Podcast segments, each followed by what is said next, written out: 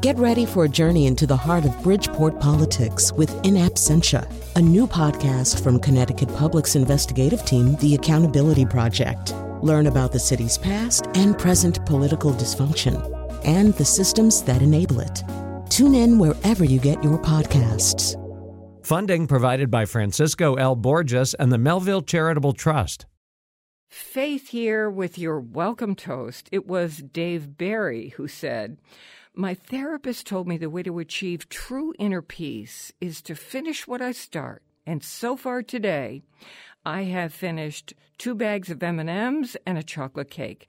I feel better already. I got that sunshine in my pocket, got that good soul in my feet. I feel that hot blood in my body when it drops.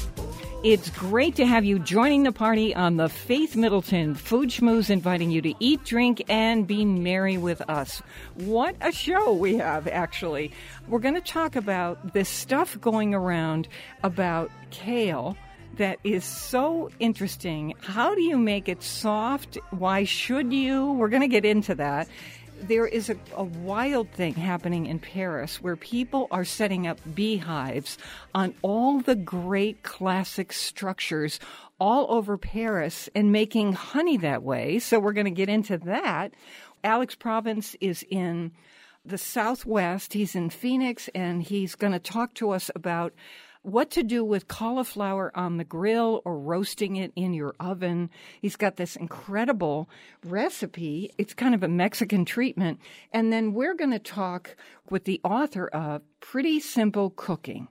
So anybody who feels like I can't do anything crazy, but I want real food, this is for you. We're in our culinary studio at the Big G, Gateway Community College. We have the use of five professional kitchens they use in their culinary education programs. I'm with my food buddies, Chris Prosperi of Metro Bis Restaurant in Simsbury, Connecticut, senior producer Robin Doyen Aiken, Alex Province joining us from our sister station, Public Radio, KJZZ, Hey, everybody. Hey, Faith. Hey, Faith. have you on the show. Should we start with the bees? Isn't this crazy? That's a great story. No. So this was in the New York nice, Times. Alex. I want to give them full credit.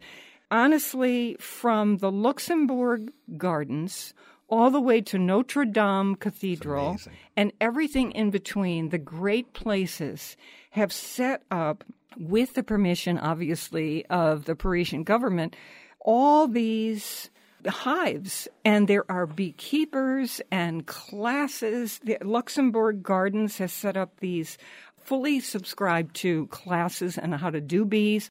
The Times says that there are 200 people graduating every year. They just keep teaching and making honey. And it is so thrilling. Can you imagine going to Paris and going to you know, one of the great places and saying, and I brought you back a jar of honey from there. You know, ah. this is a living piece of Paris. That's so cool. I, I think it's the most amazing More thing. cities should copy it because it's a great idea. I'd love to taste the honey, right? Yeah, Wouldn't me that too. R- real Parisian honey. and it all has to do with the flowers that these mm-hmm. bees feed on. that are all over Paris, right? Well, I don't know. When you're on a rooftop, where do they go first? And then finally they come to a hive. So Yeah. it's very, it's kind of fascinating. It raises questions for me about do people with, say, allergies who claim that a little bit of honey from a local area will mm-hmm. help mm-hmm. reduce in some way the severity of your allergies? I don't know if that's true, but they buy local honey on purpose. I mean, the Luxembourg Gardens. Can you imagine having honey from the Oh, my bees in that garden? I, I can't. I can't even believe it. And bees need all the help they can mm-hmm. get, actually, right? So they're. I, I know they're having some issues, so it's a great idea. Alex, is there a, a whole honey, local honey thing where you are in Phoenix, Arizona? Oh my gosh, is there surprisingly the desert just blooms, especially after these rains we get, and all the bushes are humming with bees. And if you drive along like North Scottsdale Road, there's all these, you know, a major artery here in Phoenix. You'll get uh, all these beekeepers selling raw Arizona honey, and it's mesquite flavored. And I've actually been using the mesquite in some of my barbecue sauce, trying to infuse more mesquite flavor. You know, I eat it with a spoon out of the jar just to taste. I, I just too. love honey. You got to bring us some. Yeah, I will. It really is why have a whole dessert? You might as well just have a tablespoon of honey and just be done with it, right? Or put it for on ya. your dessert like an ice cream sauce. Why not? exactly. Or does anyone do peanut butter sandwiches with honey? And then if you if you let it sit for a little bit, the um, honey crystallizes inside the bread. Am I the only one who does this? I think you're the only No, one, but it really sounds pretty good. Oh, you're missing out. So good. So in a previous show, it would have been bananas would have been in there somewhere, right? When we did the mm. Elvis grilled cheese. Oh, that's good. We have a letter from a man who was for so many years, at least 15, maybe 20, mm. our vet on the air, Dr. Todd Friedland, who lives in North Windham, Connecticut. And he wrote to me and said, Faith, I'm doing this amazing thing with zucchini. And we live in a world now where you can get zucchini all the time. So you're probably still getting it from either your garden somewhere. or somewhere in the world. Here's what he does. Chris, help me with this. Mm-hmm. He slices the zucchini. He uses smaller ones, you know, about six inches or so, and washes them. And then he slices them from the end that doesn't have the stem all the way to the stem end, but he doesn't go through.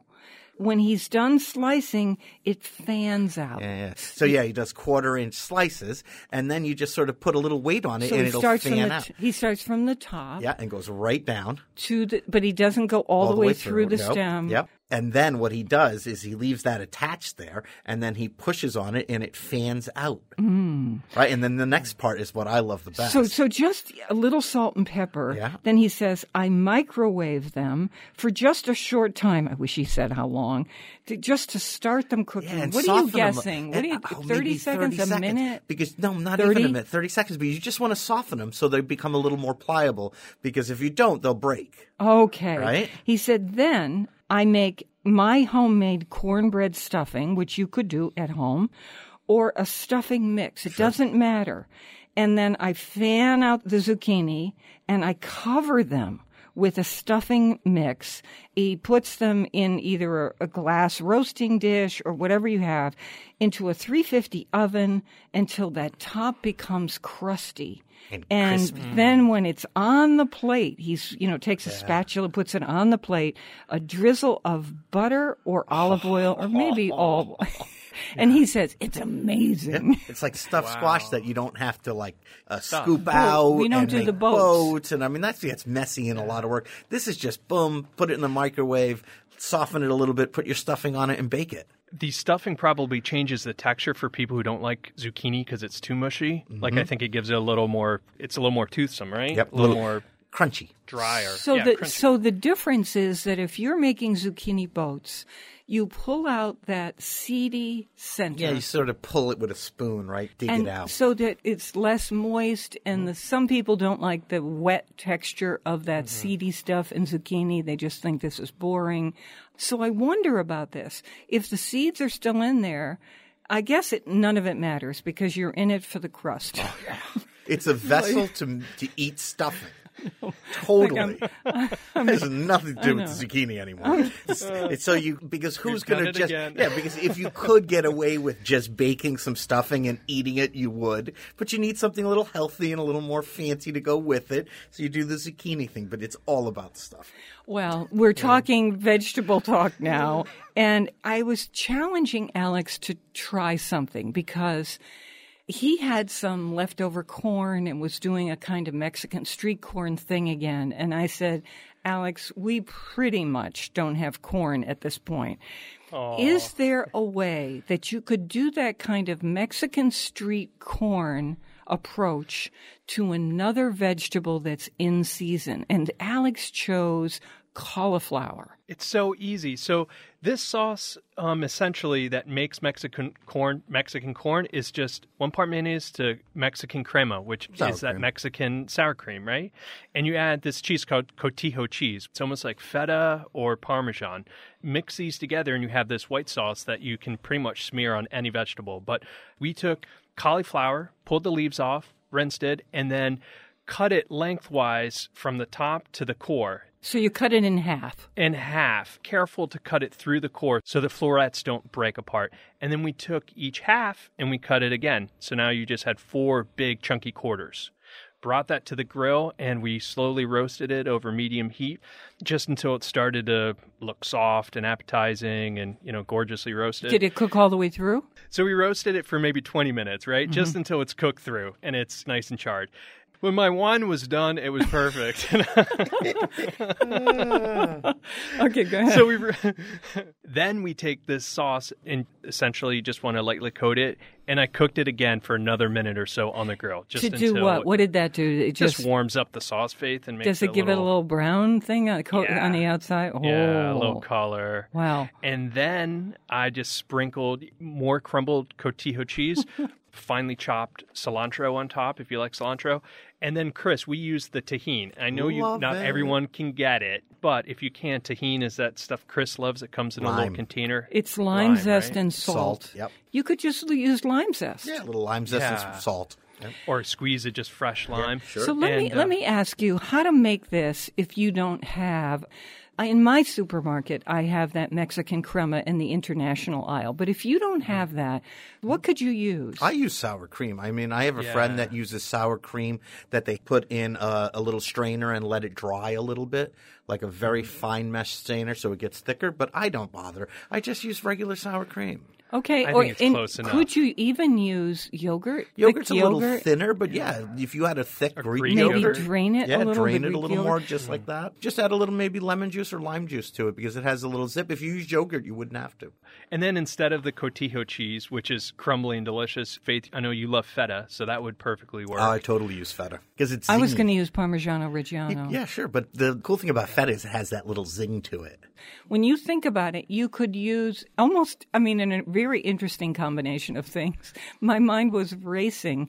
This isn't about improving on a recipe. It's like, oh, I like cauliflower and anchovies. So what mm-hmm. happens if instead of uh-huh. mayonnaise, I used olive oil and melt the anchovies and maybe mm-hmm. get some capers and do just what Alex did with either cutting steaks or the quarters and on the grill, brush it with all my stuff. And then when it's completely done, dump the rest of the sauce on top of the cauliflower steaks. Mm-hmm.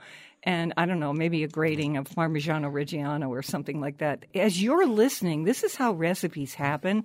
Pick your stuff that you love. I think Alex did a great job on this one, though. I would do a little sriracha in the mayonnaise too, right? Do the same sauce, like the sour cream Oh, and that, and then just give it a good squeeze of sriracha, that spicy uh, Thai hot sauce. Fun. Ooh, that's good. Okay, we, so we did add a little ancho chili powder, or you can add you go. milder chili powder, Add a little heat to or it. Spanish paprika, just to give a little red color. Mm. or any paprika, right? Yeah, I mean, I'm biased. Okay. I'm actually cut off from using Spanish paprika at home because I Matt's Too- like too you many can't turn everything into Spanish, so I'm in a timeout. How come the sushi has red in it? Why do the parking lot cookies have red in them? Uh. okay. Also wanted to say, although this is going from vegetables to fruit, I'm going to come back to vegetables later because there's a whole kind of kale controversy. um, don't forget that you're just seeing, starting to see the apples in all these places and all these kinds, and they're bringing back all these heirloom apples. Don't forget that you can coat an apple. You can slice an apple right across, then just cut out the core and so that it looks like a donut.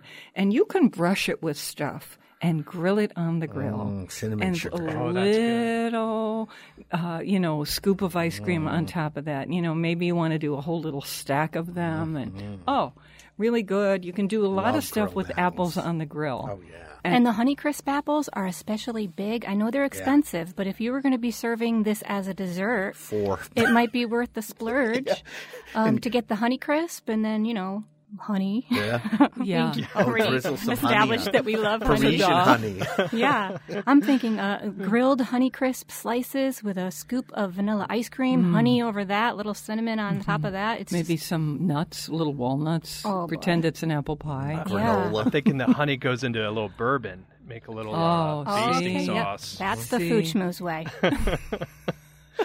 Um, Plus, the New York Times said the delicious apple, which used to be the most popular type of apple in the world, has been upstaged by these underlings. So the Honeycrisp, the Gala, and all the others that have that are even entering the heirloom territory. You know, we're not even into heirloom kinds yet. You know, but uh, no more delicious. It's not the thing. It's not a thing. It's not. Either I still love a red, red delicious. So do yeah, I. I They're you the can love it.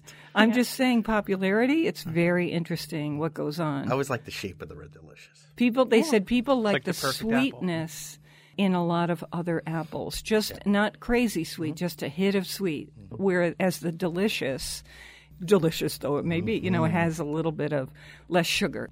Coming up, we want to talk about how to make kale soft so that it's even more delicious than it is. People are using every technique imaginable. We're going to get to that. And later, we have pretty simple cooking, the cookbook. If you're someone who just wants good food, wholesome food, so that it is good for your body and good for your taste buds, we have a book for you. More mouthwatering conversation and fun ahead on the Faith Middleton Food Schmooze. I hope you will make a charitable contribution to feed the hungry. We're online now at foodschmooze.org, and of course, we'll be right back.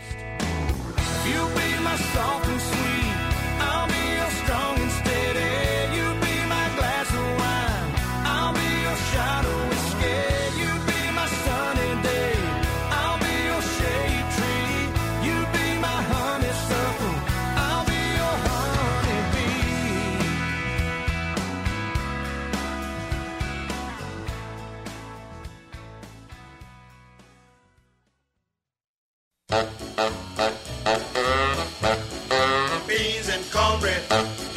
Beans and cornbread. Beans and cornbread. Beans and cornbread had a fight. Beans knocked cornbread out of sight. Cornbread said, now that's all right. Meet me on the corner tomorrow night. I'll be ready.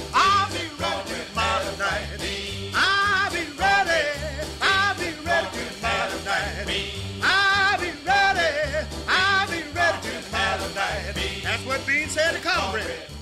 I'm Faith Middleton. You can sign up for our free podcast, copy of the show, that arrives in your inbox every single week. And you have a little archive library there. You can go back to it if you want. Go to our website one time, foodschmooze.org. I hope you want to go a lot of times because we're spending, all of us are spending a lot of time putting stuff there. But just to sign up for the podcast one time and you enter some basic data and you're off and running. I'm with my treasured food buddies, Chris Prosperi, chef and co-owner of Metro Bis Restaurant in Simsbury, Connecticut, winebroker Alex Province, who is at our sister public radio station, KJZZ, in Phoenix, Arizona. Robin Doyen Aiken is our senior producer. You're going to think, oh, really? Here's the point where I shut off the radio because they're going to talk about kale.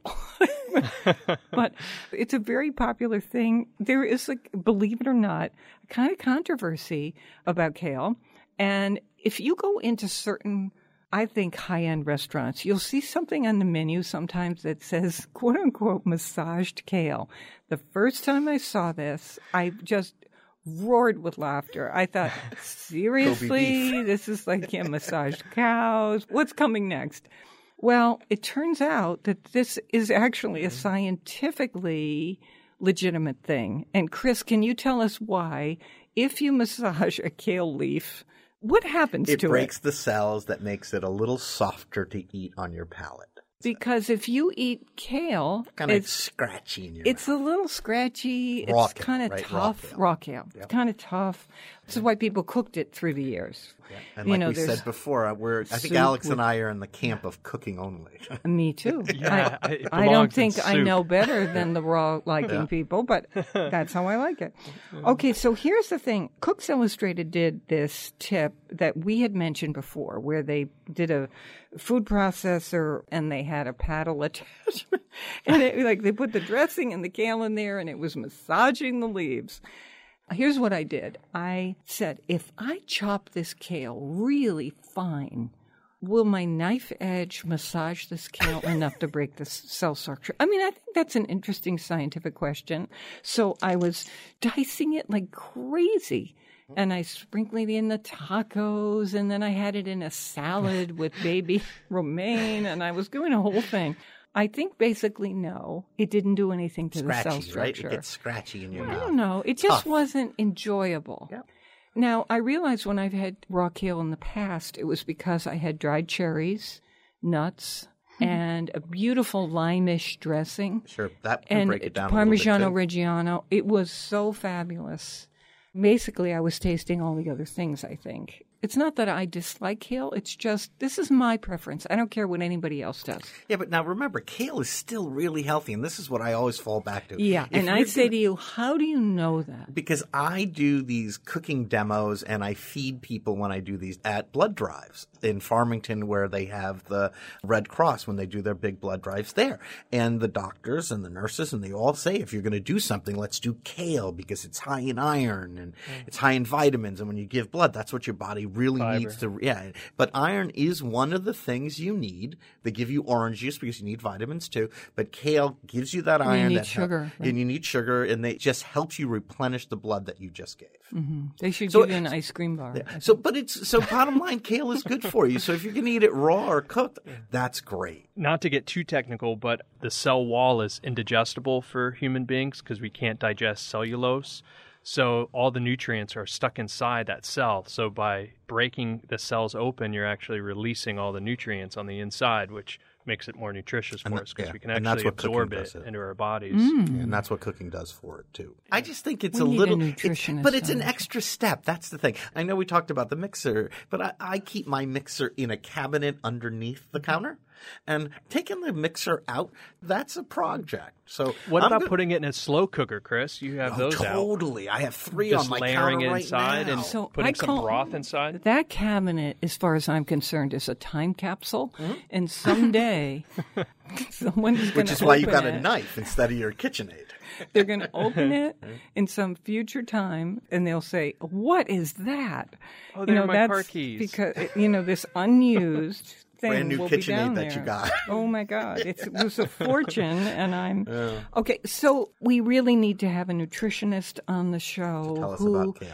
I'm not interested in being lectured about what tastes good because that's so individual and we mm. now know why.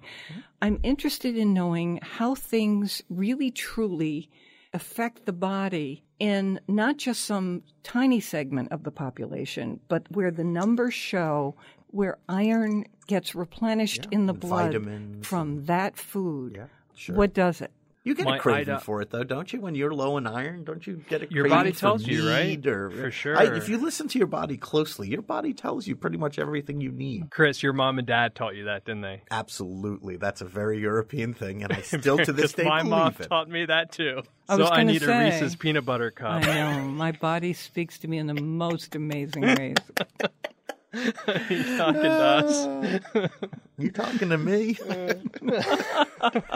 Kale, really? Yeah. So who eats it raw? A lot of it has to do with what grows in your region. And then we find out later that that's particularly healthy for people. You know, purslane for the Greek culture and for the animals who feed on it turns out to be an, a spectacular nutrient rich thing. And so when people eat it, even through the meat, because the cattle and the goats and everything are eating it, it's fabulous. I like that idea of letting the pigs eat the kale and then eating the pigs. Much better than eating kale Works salad. in Spain. give the give the pigs the raw kale. Well, yeah. I wanted to let you know that um, in terms of being local, you see a lot of places doing wine trails and other trails too, but especially wine trails and getting an identity for that. Now, the North Fork of Long Island. And Long Island has two forks for people who don't know. There's the South Fork. Many people know that as the Hampton side. And then there's the North Fork. And the North Fork, it's quieter. It's beautiful farmland. And South Fork is beautiful too, but North Fork is beautiful farmland, oftentimes right up to the water. That's where the majority of vineyards are. Though on the South Fork, there's one particular vineyard that is spectacular and maybe one of the best anywhere in the United States, and that's Wölffer. Roman Roth is the winemaker, and he's a genius at what he does. Over on the North Fork, it's farms and wineries, and like Connecticut, they are coming along, and it's wonderful to see their progress. There's so many things on the North Fork that people are starting up. There's somebody doing snails to distribute escargot Cool. to Coming for back. restaurants and stuff like that. There are mushroom growers now. There are cheese makers, just like in Connecticut. And now they have started, people have come together in the North Fork, and it's called North Fork Authentic. Ah. And this is a homegrown, unified regional brand of North Fork, Long Island. These are the growers, harvesters, producers, and makers. And they care about protecting the waterways and land and the watershed and all that stuff. So if you go to northforkauthentic.com, you will see all the products and it includes oysters and many people travel from Connecticut over there and over there travels over here because you just want to do a getaway. Both places really spectacular. I love the traffic back and forth. Um, let's do some kitchen tips. I think again, Cooks Illustrated. Robin. This tip is for our butter lovers, hmm. and it has to do with storing what our tipster calls butter orphans. And that is the last oh. tablespoon or two, two tablespoons mm-hmm. usually, of butter left on the stick that no one has touched, and then someone went and opened a new stick of butter, and now everyone's using that one. know. What she does is she compiles all her little butter orphans in one recyclable container with a lid on it. And she leaves the wrapper on it too. So when she needs two tablespoons of butter for something she's baking, hmm. she goes into her little container with all the orphans in it and grabs what she needs instead of letting that butter go to waste because no one's going to use the last couple of tablespoons. Wow. So she has really clean butter in there. and I, and I, I don't even mean that as a joke. I mean that when there's corn on the cob, I will oh, take Oh, jeez. a third of a stick or half of a mm-hmm. stick. Like a and say- handle. yeah. And say, this is my corn butter. And then I will rub it all over my cob and pass it over to the next. Has an so indentation it's in kind of corn flavor. Yeah. And then when it gets down to a tiny thing, I think, I, I don't know what to do with that. And I throw it out. Is it, I think it's probably not okay to put it in her little ice cream container, right? Because it's flavored with corn. Mine has the the bagel crust on it. You know, the Yeah, the little breadcrumbs. yeah, th- that's why no one went for that last bit of butter. But you know, just take it off and put it in your Yeah, who recipe. cares? Whatever the Okay. debris is, just use it. Free. I like food that. memories. We should sell debris butter. I think we could make a fortune. And also, one of the reasons she does this is because cents. she's keeping that butter away from all the fridge smells that might get in there since Yeah. that butter's been around for a while. Yeah. Since somebody started that thing with fridge smells, I don't keep a single item without a cover on it in my fridge. Me neither. I mean, not even a piece of watermelon because I think, oh no, it's going to absorb. It looks so cool in the movies, though. The old-fashioned ice boxes, and you just take out a cake. That's true. So um, there was a tip. I'm trying to think where this comes from, and I can't. But the tip was about how lemon is usually the juice to squeeze on any piece of fish, and sometimes things like pork or lamb. And this tip was about squeezing orange juice, fresh orange. On a piece of fish because it somehow sweeter. Mm-hmm. Ma- yes, it. makes it more floral and beautiful, even more than lemon. I'm going to start trying this. Oh, that fresh squeeze of orange juice on a let's say a piece of halibut, let's mm-hmm. say, or even on shrimp. You know what I have That's been what the doing? Chinese do. Yeah, you know what I have been doing lately though is when I have like lemons or limes or oranges and I don't want to use them anymore. They're just a little on the going outside. I juice them all together. Because I figure the oh. juice is going to last a little longer than the fruit will. So I juice them all together and I put them in a little pint container in my refrigerator. That's one of the things I keep. And I just use them like I would use lemon or lime. And it's just a mixture of whatever I, you know, have in my refrigerator. Chris, that's how you make the best margarita. is with the lemon lime oranges. yeah, and I and I have. I've made drinks with it. I've put it in a, a splash in a cocktail. I've put it Mm-hmm. in sauces. I've drizzled it even over a little pasta that I thought needed a little more zing. Juice is great seasoning for all kinds of things, from like you said, from fish to drinks. Great tip, Chris. Okay, we love the local. Please support your local food growers and food makers for a free copy and delivery every week of the Food Party and terrific food, wine, cocktail, restaurant, hot topics, short fun streaming videos, the whole works. Go online to foodschmooze.org and I hope you'll stay close because we'll be right back.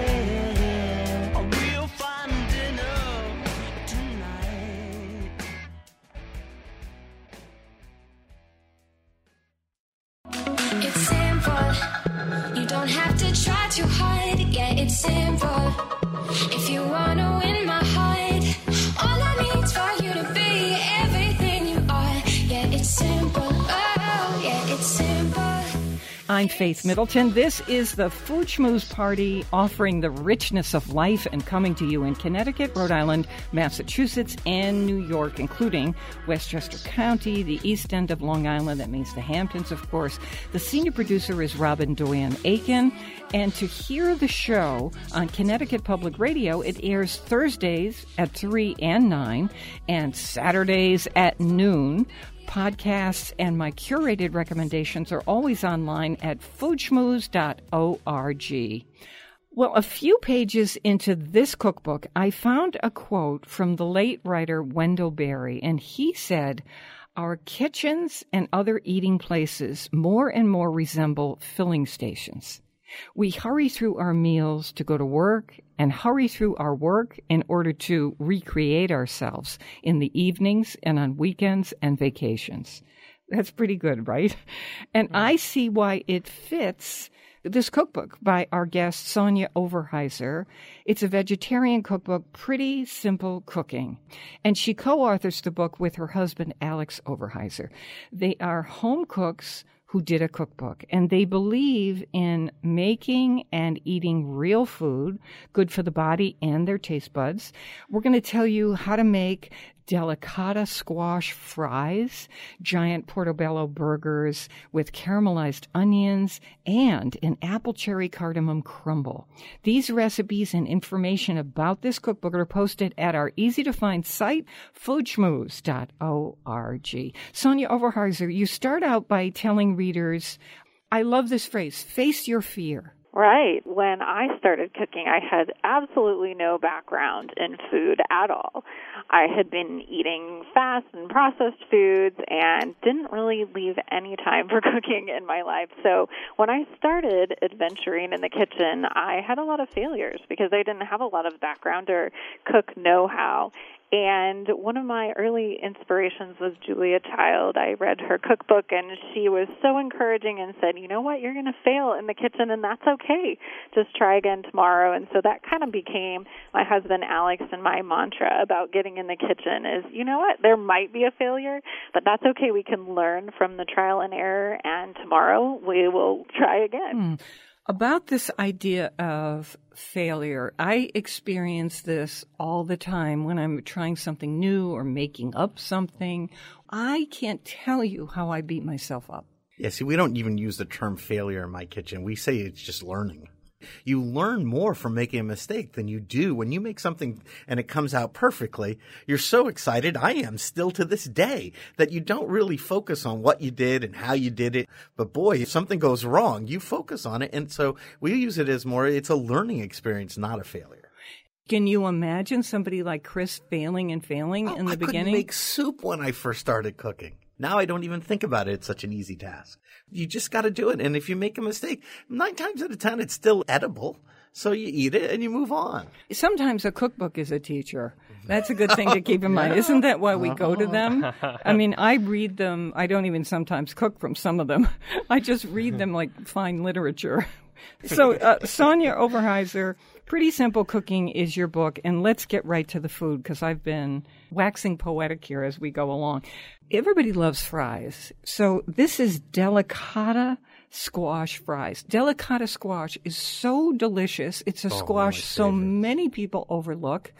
I'm telling you, it's almost in every market, and it certainly is at every farm stand. Delicata is one of our very favorite squashes, and we love that it cooks so quickly, and you don't have to peel it. You know how when you get a butternut, you spend 15 minutes trying to peel it to get it in the oven. Well, with the delicata squash, it's so easy to prepare. And the shape of it actually is basically made for fries because it's kind of a long, thin shape, almost like a summer squash or a zucchini. Uh, you can just cut it right in half, hollow it out, scoop out those seeds, and then cut it into thin slices, and they turn out as little half moon shapes that are perfect for dipping like fries. And really, you're roasting them. Right. So we roast them in a very hot oven, and that's our favorite way to cook a lot of vegetables. On a baking sprouts. sheet, right? Baking sheet? Exactly. We use a very hot oven at 450. Mix those delicata squash slices with some olive oil and kosher salt, and then throw them in the oven, and they get a little bit browned and crispy. And then you can use them to dip in our awesome sauce. The, the great thing about this recipe is these curlicues, these half moons that Sonia has sliced. I just love having vegetables as a fry. I think that is so fantastic.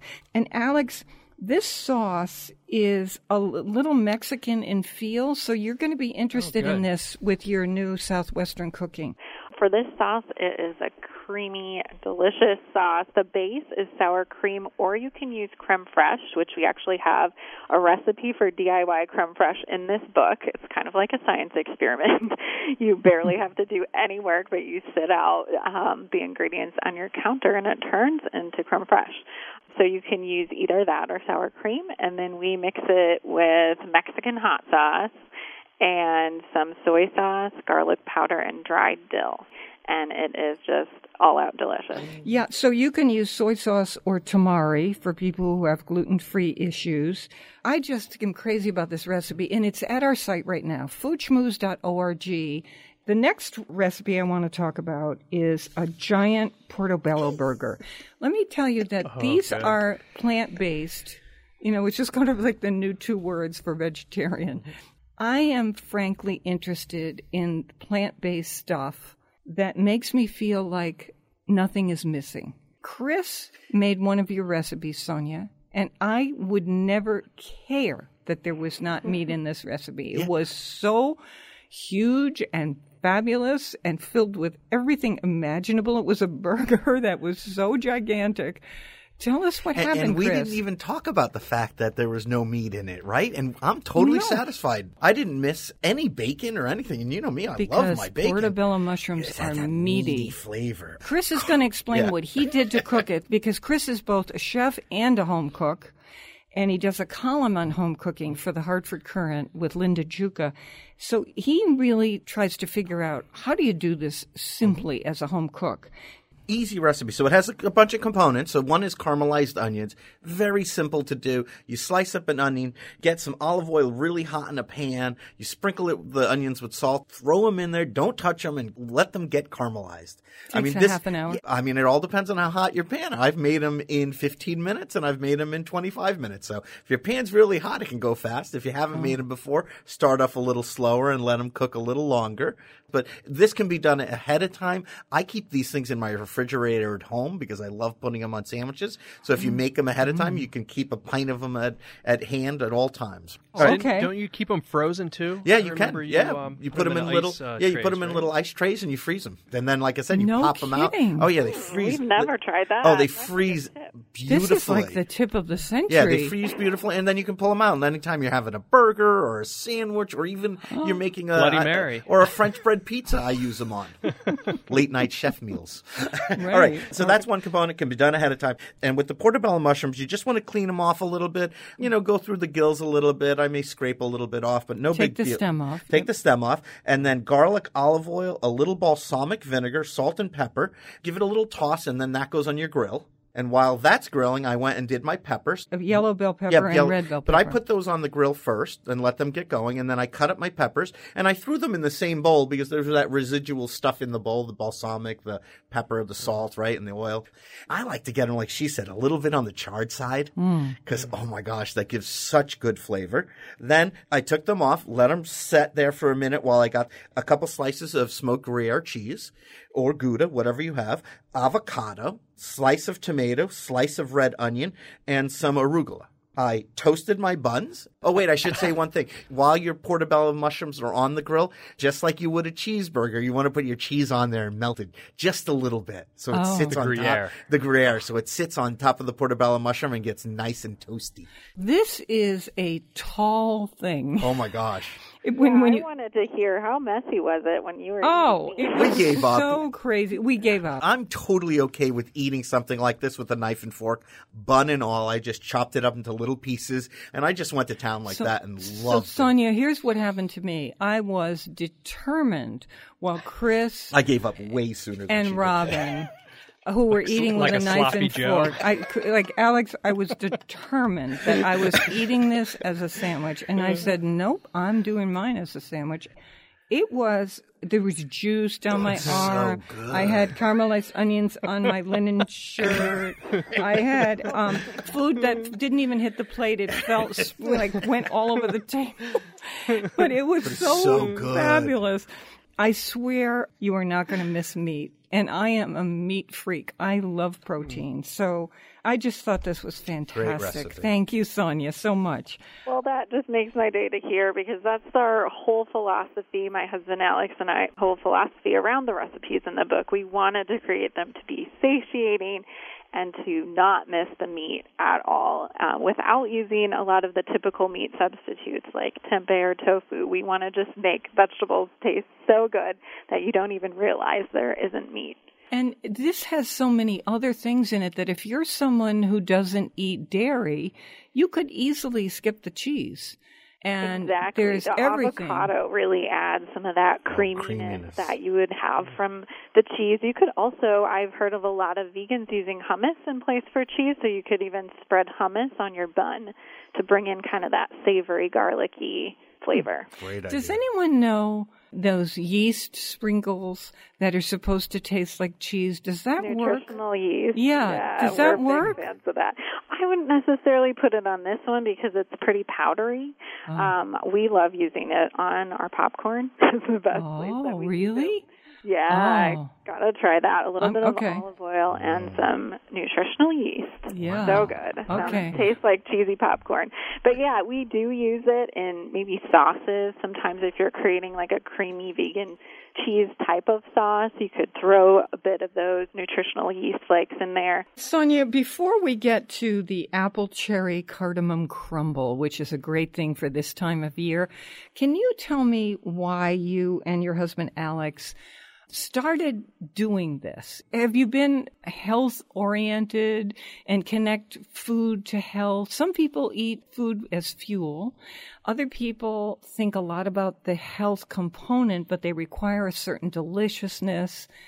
And then there are the full blown hedonists who just are going for it no matter what. So, what's your story? Our background is that we mainly ate food for fuel for most of our lives. We met in college. Actually, we were college sweethearts, and we got married right out of college and bought a house and wanted to have people over for dinner. But at the time, I was eating a lot of frozen Hot Pockets, and we didn't have a repertoire of things we could actually serve to guests. And we picked up a Julia Child cookbook and just kind of fell in love with her personality and her just enthusiasm for cooking. And we started to just cook more and hmm. more. And then we picked up another book at the time by Mark Bittman called Food Matters Yeah. a similar philosophy to Michael Pollan's, where it's just focusing on let's cook as much non processed as possible and start to bring those veggies back into our diet and focus on just eating real food and eating a lot of vegetables. And so we said, let's go ahead and try it. We started with one meatless meal per week, and then we just found that we really enjoyed it. We loved the way we felt, um, and we didn't feel like anything was missing. Like you were saying earlier, we didn't feel like we were missing the meat. So to this day, we are not 100% vegetarian. We are flexitarian, so we Mhm. do allow for some meat or fish in our diet, but mainly we eat just a whole lot of vegetables. We love the health component of it, but we also love the community aspect of getting in the kitchen with our friends and our family and gathering around the table and enjoying food together. Hmm. When I was looking at people, you know, this is part of what Robin and I do. We look at people who are endorsing, you know, giving a quote to a book because they like the philosophy or the recipes. And I came upon Drew Ramsey, who is a doctor and refers to himself as a nutritional psychiatrist. He's a true MD. He is. What does he mean? He's fascinated by the connection between your brain health and the food that you eat. He is actually also from Indiana. He kind of splits his time now between Indiana and New York City, but he has several cookbooks out about what types of food is best for your brain health and how psychology and nutrition are related. Interesting. Very interesting. Yeah. We're talking with Sonia Overhiser, and she is co author with her husband Alex of this book called Pretty Simple Cooking. These are vegetarian recipes, and the idea is to fall in love that's the goal with real food. And we're going to go now to this apple cherry cardamom crumble. I'm someone who has cardamom so infrequently that I don't even know if I can tell you I like it. So, what? tell it's me the about Christmas this. cookie spice. Yeah, mm-hmm. that's, yeah, Indian food. Yes, so cardamom is such a delicious spice. You don't even need to use too much because it has this very warm undertone that sometimes if it's used too much it might get a little overpowering but it's in a lot of different middle eastern style dishes and we brought it in here to have just a little bit of intrigue into a normal apple crisp we have added it with cinnamon. We added just enough of the cardamom to the top of the crumble. And this one is actually gluten free and dairy free. So hmm. we've wanted to make it something that almost all diets can enjoy. We used some coconut oil in the crumble on the top, and then we also used, instead of just a normal all purpose flour, we used oat flour, which you can actually grind yourself in a food processor or blender. Just throw in your oats and you grind them into a flour. Hmm. Very cool. Isn't that really? I'm so fascinated with this way of eating. And here we are starting to aim toward, I'm sorry for saying it, toward winter. And you start craving hearty foods. And I see that there's something present in these recipes where it's bridging some kind of gap. This is one of my favorites in the book. It just has Really? such a cozy flavor, and it yeah, the cherry, the tartness Ah. of the cherry, and the apple, and then the cozy spices, and then a little bit of topping, be it some coconut whipped cream or creme fraiche. It's just the. I'm sure the house smells so good when you make Oh make yeah, this. oh yeah. I mean that's basically the reason to make it. Just make your kitchen smell Air amazing. freshener. Hey, Sonia, let me ask you then of the recipes in the book. I want to know what recipe you continue to make after testing these so many times. Uh, what would you continue to make for your family? That's a great question. We try to keep going through all of these recipes in the book, but our baked goat cheese appetizer, so it's goat cheese baked in a tomato sauce. Our family and friends go crazy for it, so we're always making that one. We make our chipotle tortilla black bean soup a lot. It's really easy, comes together very quickly, and it uses adobo sauce from a can Mm. of chipotle peppers, and it brings in this really savory, almost meaty quality again. But it does not taste like you've made it in 30 minutes. Another one I would call out in the dinner category, everyone seems to really love, is our red lentil coconut curry.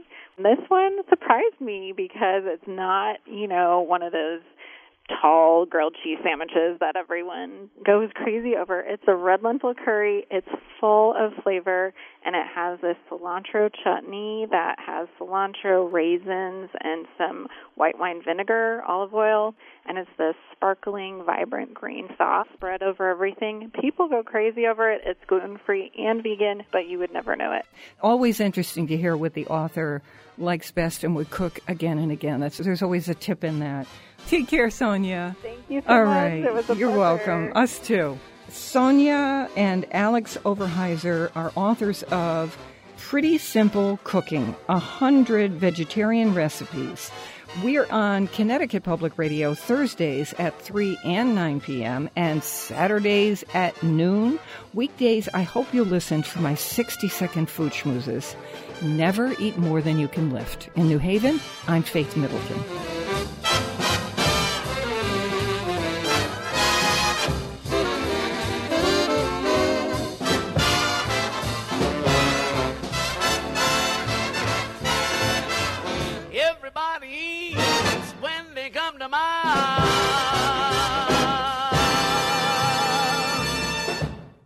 Hey, don't want the party to end? Well, neither do we. Talk with us anytime online at foodschmooze.org.